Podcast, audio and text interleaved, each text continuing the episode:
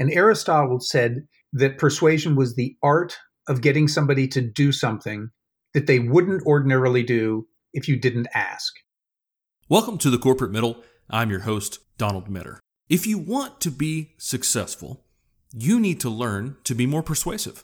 My guest today is Brian Ahearn, who is an expert on just that, teaching others to be more persuasive. I think you are really going to enjoy today's discussion. Let's get to it. Welcome to the Corporate Middle, your survival guide for corporate insanity.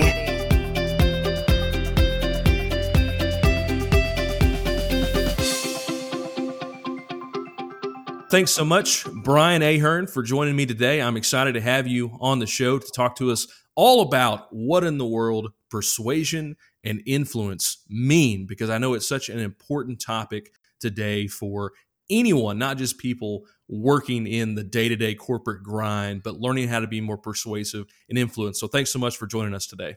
Oh, my pleasure, Donald. It was a pleasure to meet you a few weeks ago out in uh, in Arizona, and I'm happy to be here yeah, absolutely. We we met uh, at the Pop Workshop, the Principles of Persuasion Workshop, uh, which I just got done taking. So I'm pretty excited to put some of these things in practice and talk about them uh, with you today. I do want to touch on a little bit of you know, your background, which is actually pretty interesting. If you look at just at your credentials, you know, top 100 influencer by the Science of Digital Marketing, top 30 psychology blogs. You know, you've been cited in multiple books. You've got a bunch of training courses on LinkedIn. You're one of only 20 individuals in the world who actually holds the Cialdini Method certified trainer. You know your stuff. And I, I, think that's really interesting to talk about kind of the journey you've went on to get into this persuasion. So where did that come from? Where did you get interested in this whole psychology of persuasion? Well, like a lot of things in life, Donald, I stumbled into it. I had been involved with sales training at the company that I used to work for, and this goes back into the early 2000s. And somebody who had worked in my department was studying for their master's at the Ohio State University. She came down and gave a video to my boss and I. She said, I think you guys will really like this. Well, it was Robert Cialdini presenting at Stanford. As soon as I watched the video, the light bulb came on. It was like, holy cow, this is the psychology that underlies all the sales training we do. This is why these sales techniques that you teach people, why they work. So it appealed to me on that level. A couple other things that appealed to me about Cialdini's approach were it was all based on science and i'm a pretty analytical person so i that really gave me confidence that i could step out and talk about this. And the third thing was his stance on ethics that he talked about non-manipulative ways to get people to do things. Well i started using that videotape in some training. I'd go to different offices i'd show it we would talk about the concepts. And in the meantime i signed up for stanford's marketing material and they had lots of great resources well, one day, one of their marketing pieces crosses my desk and I'm flipping through it, and there's Cialdini's picture. And it says in bold letters, call it influence, persuasion, or even manipulation. And I thought, I cannot believe they use that word.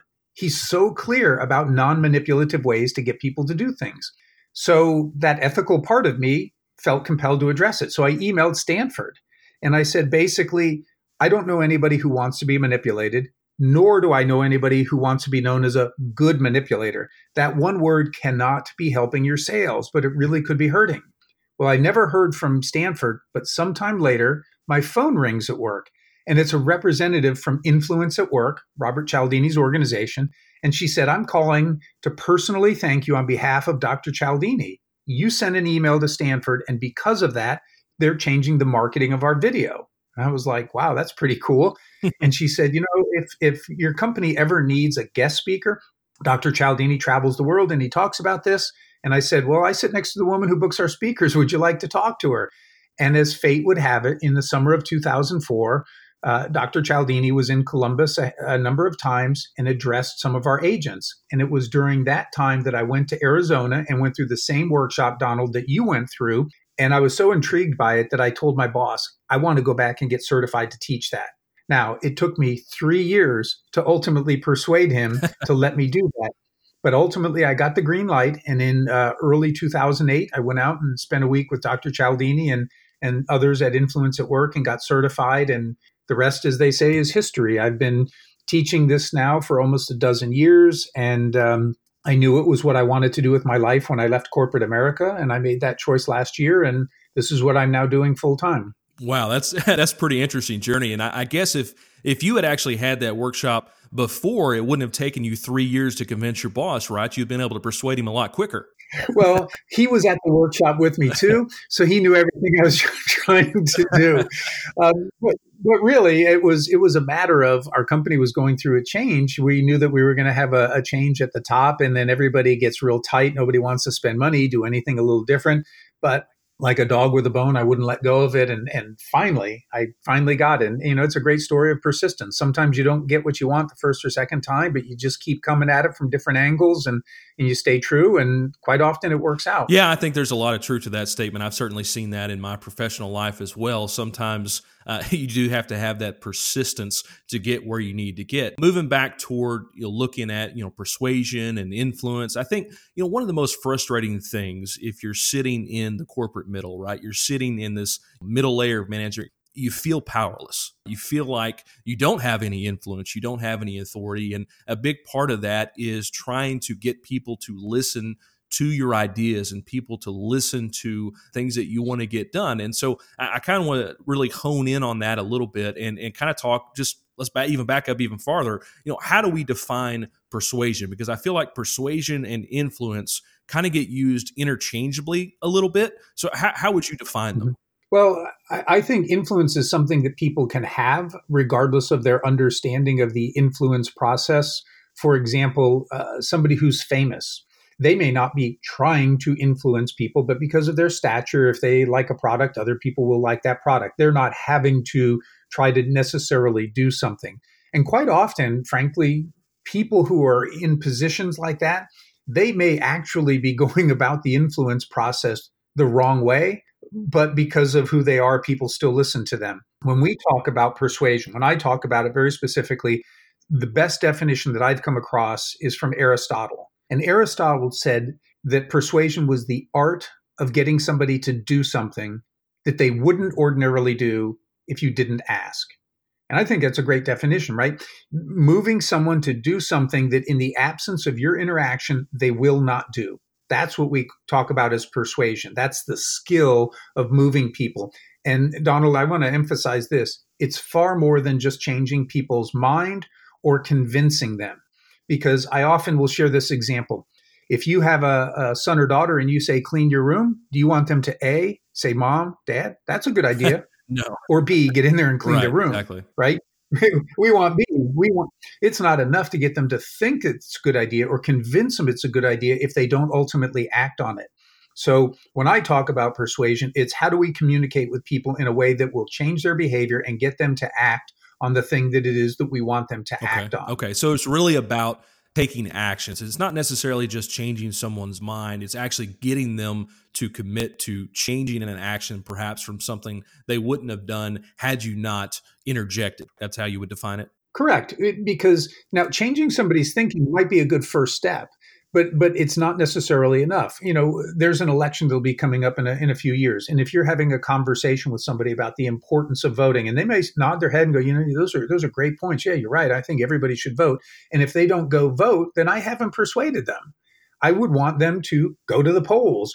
Or when I work with salespeople, they want a prospect to say, Yes, I'm going to do business with you. It's not enough for them to think, Wow, that's a really good proposal they want them to act on it. So mm-hmm. we're talking about okay. behavior change. Okay, so behavior change. So let's think about that. So in the context of a, a work setting, you're sitting there, you know, with your boss who may or may not listen to you or even, you know, like the ideas you you've had. What are some of the things that we need to be doing? What are some of the actions that we need to be taking to be more persuasive? Is there something tangible that we should be doing differently to help change potentially some of the behavior that we may or not may or may not like? Well, absolutely. I, I think everybody has a way that they communicate. I mean, they've they've probably been doing it for decades, depending on how long that they've been out in the in the work world. But what we talk about is, can you step back from that and think about the psychology that might make it easier for someone to say yes to you? So, an example might be uh, what we call the principle of consensus, which says human beings typically look to other people to see what the appropriate behavior is humans are, are essentially pack animals. When everybody's doing something, we typically think well, that's probably the right thing to do. That's why, you know, four out of five people buy Crest toothpaste, you know, that with that old advertisement.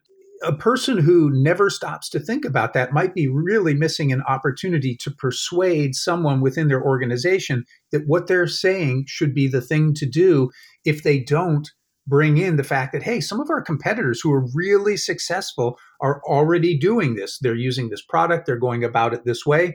That might be enough for that person to say huh if those companies that we're trying to compete against that we see as successful peer companies are doing it maybe we should give consideration to that too. So that's a simple application of taking something that's naturally available but a lot of times people don't think about it because it's just not how they've been communicating. Yeah, and I, I, definitely can see consensus in my own career. I had a boss that, you know, anytime you would come to her, she would say, Well, what are the other groups doing?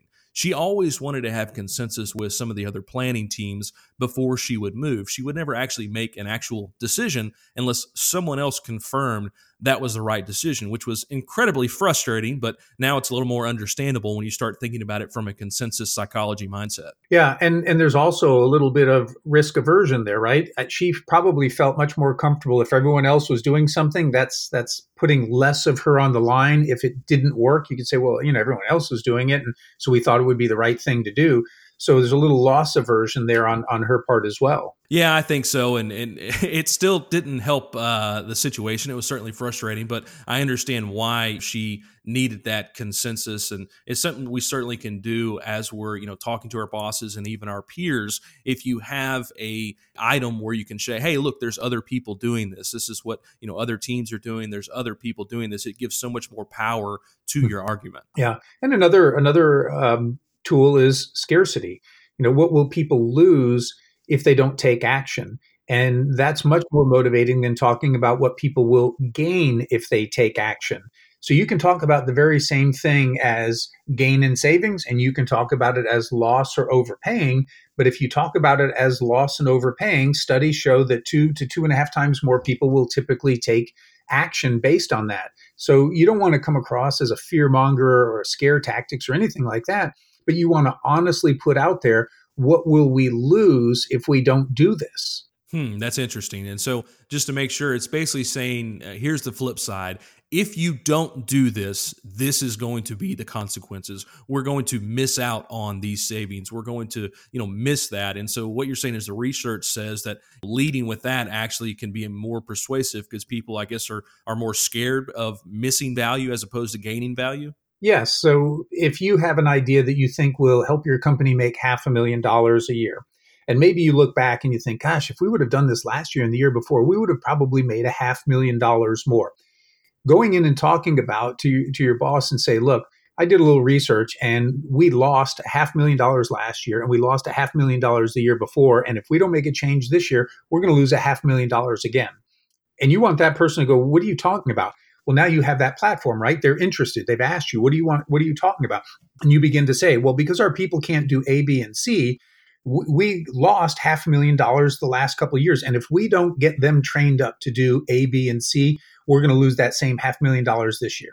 That's far more persuasive than saying we could have made an extra half million dollars the last couple of years, and we'll make an extra half million dollars this year if we do these these things. Hmm, okay. All right. That's certainly something that we can take uh, today action on to make sure that we focus on understanding, you know, what the loss is if the decision isn't made or if this whatever it is you're doing uh, isn't a change in behavior here's going to be the consequences let me, give you a real, let me give you a really tangible example here because i think people will understand this even better donald if you were if you were a client and i was like a wealth advisor i was you know the person who invested your money if I came to you and said, you know, Donald, at your age, and based on the amount of money that you make and how long you say you're going to work, if we can find a way for you, Donald, to save just 1% more, by the time you retire, you'll have an extra $200,000 in your retirement account. Now, that's going to be motivating, but it'll be a lot more motivating if I say, Donald, based on your age and how much longer you think you're going to work, and given your uh, salary, if we don't find a way for you to save just 1% more, by the time you retire, you will have given up $200,000 from your retirement account. Feels very different, doesn't right. it? You're, you're like, oh, what? I'm going to lose $200,000 just because I'm not saving an extra 1%? It's the same 200,000. But when I talk about it, that you'll lose it, you will probably take action. And you know what? If you save that 1%, you'll be real happy when you retire that I was able to persuade you to do so. And I will also benefit because I'll be more successful if I can get more of my clients. So that's what I'm talking about here. Frame that savings into what they'll lose. And the science, the research says far more people will take action. Mm, okay. That's interesting. I, I, think that's a great example and it's a good point. I definitely like the way that you framed that. I can certainly see how that is a more persuasive argument when you kind of flip it around and you're looking at, you know, what you tend to lose if you don't act. And I think that's that's a great one. I think the uh, another one of the principles uh, that we you know learned about uh, a week or so ago was liking which is basically others say yes to us more when we genuinely like them. And I think that this is maybe one of the most difficult things to actually take action on because you may not actually like your boss or you might not even like the company you work for mm-hmm. and yet somehow we know that the only way to be really persuasive is to actually like them how do we go about that i mean that, that just seems really difficult to actually implement yeah i've got a great story on this where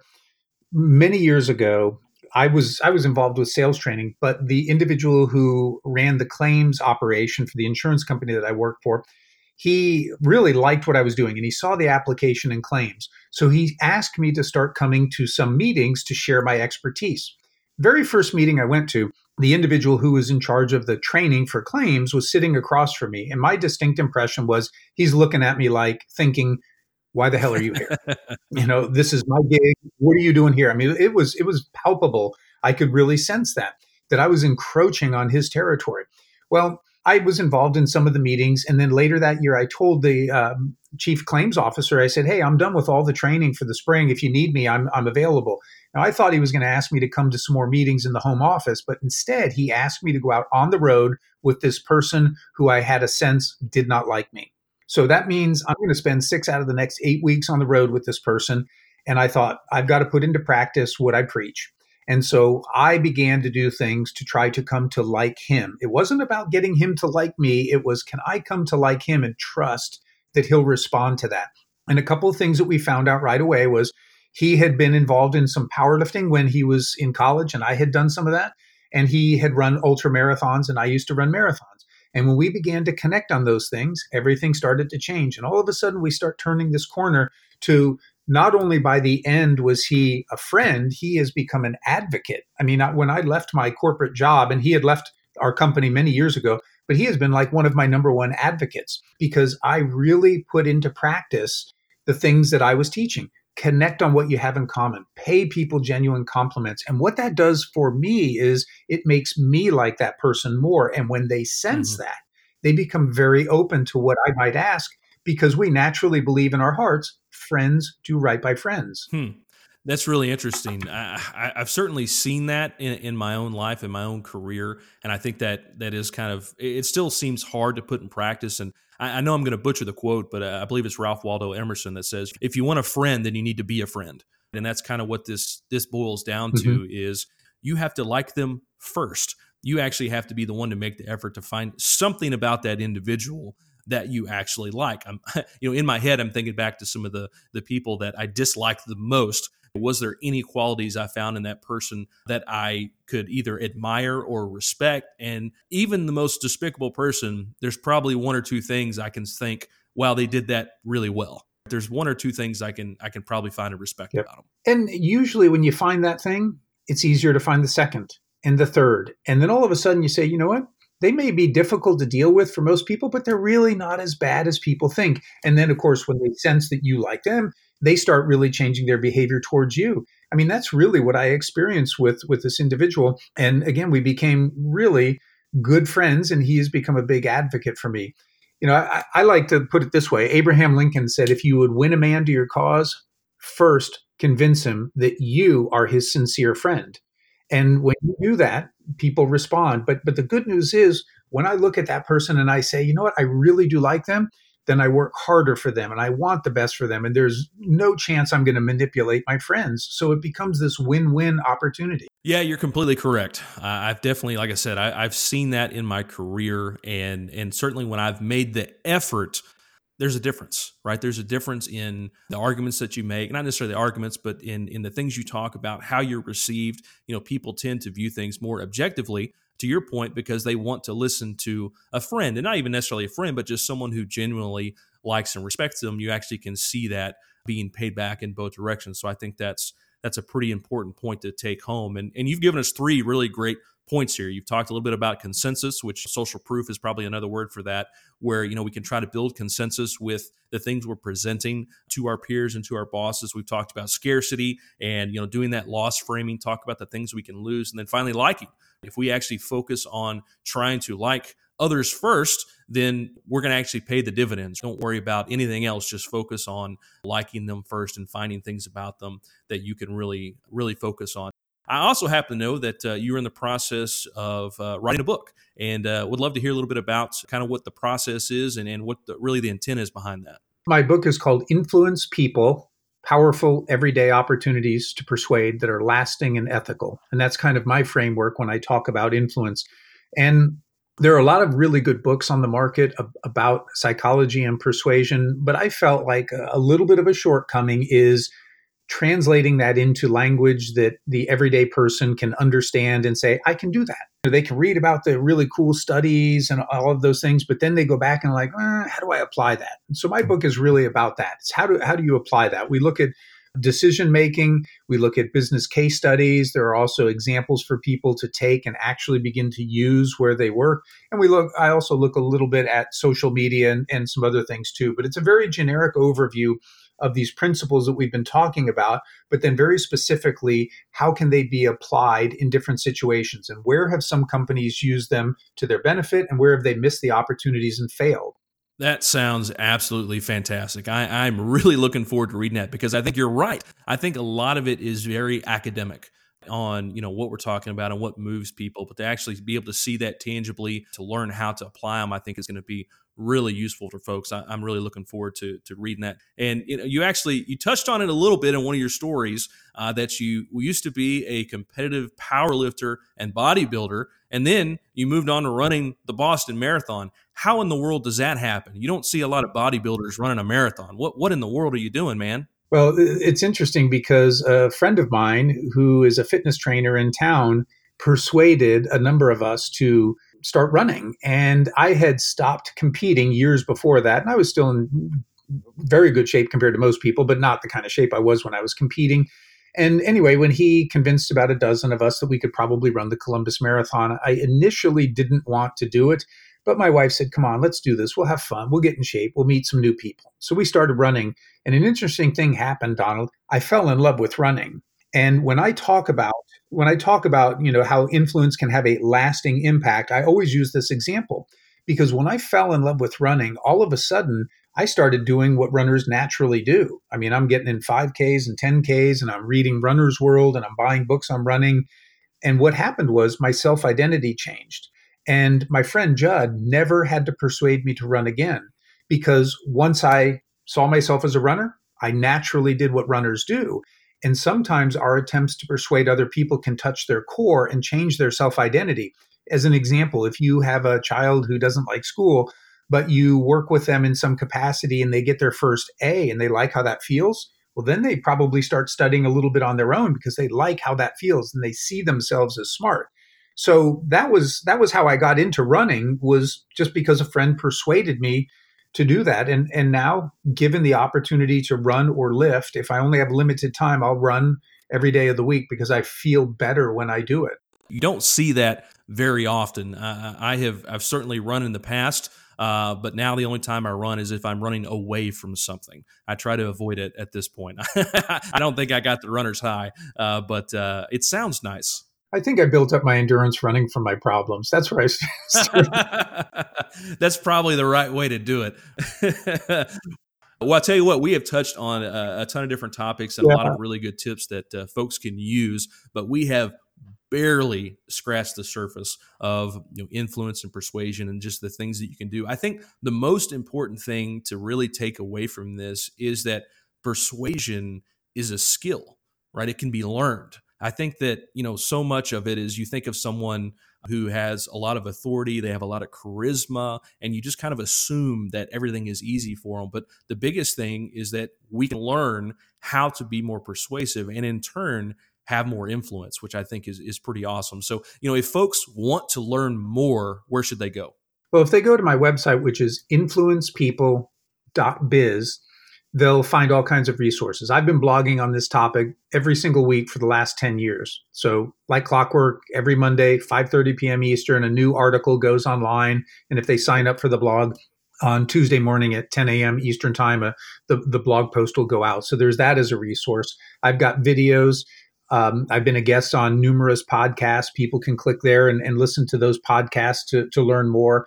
Uh, as you mentioned earlier, I've done courses with LinkedIn Learning. And so if somebody's a, uh, a member of LinkedIn Learning and they Google my or they uh, put in my name, Brian Ahearn, they'll see the courses that I've done on persuasive coaching, persuasive selling, building a coaching culture. And I'll have a fourth course coming out this fall on dealing with different personality styles. So there's lots of lots of information they can access just from the website. That's great because I think developing and learning how to frame your communication and be more persuasive is so powerful, especially when so much of our conversation nowadays is via email or instant messenger or Slack whatever you're using, learning how to frame your statements and, and be careful in what you say is so powerful. So definitely spend some time, go to Brian's website, take a look at all the articles he's got out there. There is a wealth of information. I have just started digging into it and I'm really enjoying it. So I definitely encourage everybody to go check it out. Brian, thanks so much. This has been great. Thank you. My pleasure. Brian gave us some great tips that we can actually put into practice today to become more persuasive. If you want to find out more, you can check out the resources on Brian's website, influencepeople.biz. If you enjoyed this episode, share it with someone. Give us a review. It really helps spread the word. Shameless plug time. My first book, Surrounded by Insanity How to Execute Bad Decisions, is available now on Amazon.com to teach you how to be successful even if your company is asking you to implement ideas that are doomed to fail. Thanks for listening today. If you'd like to ask a question or have some ideas that you would like to see covered on the show, you can head on over to my website, thecorporatemiddle.com. And remember, the reward for good work is just more work. See you next time.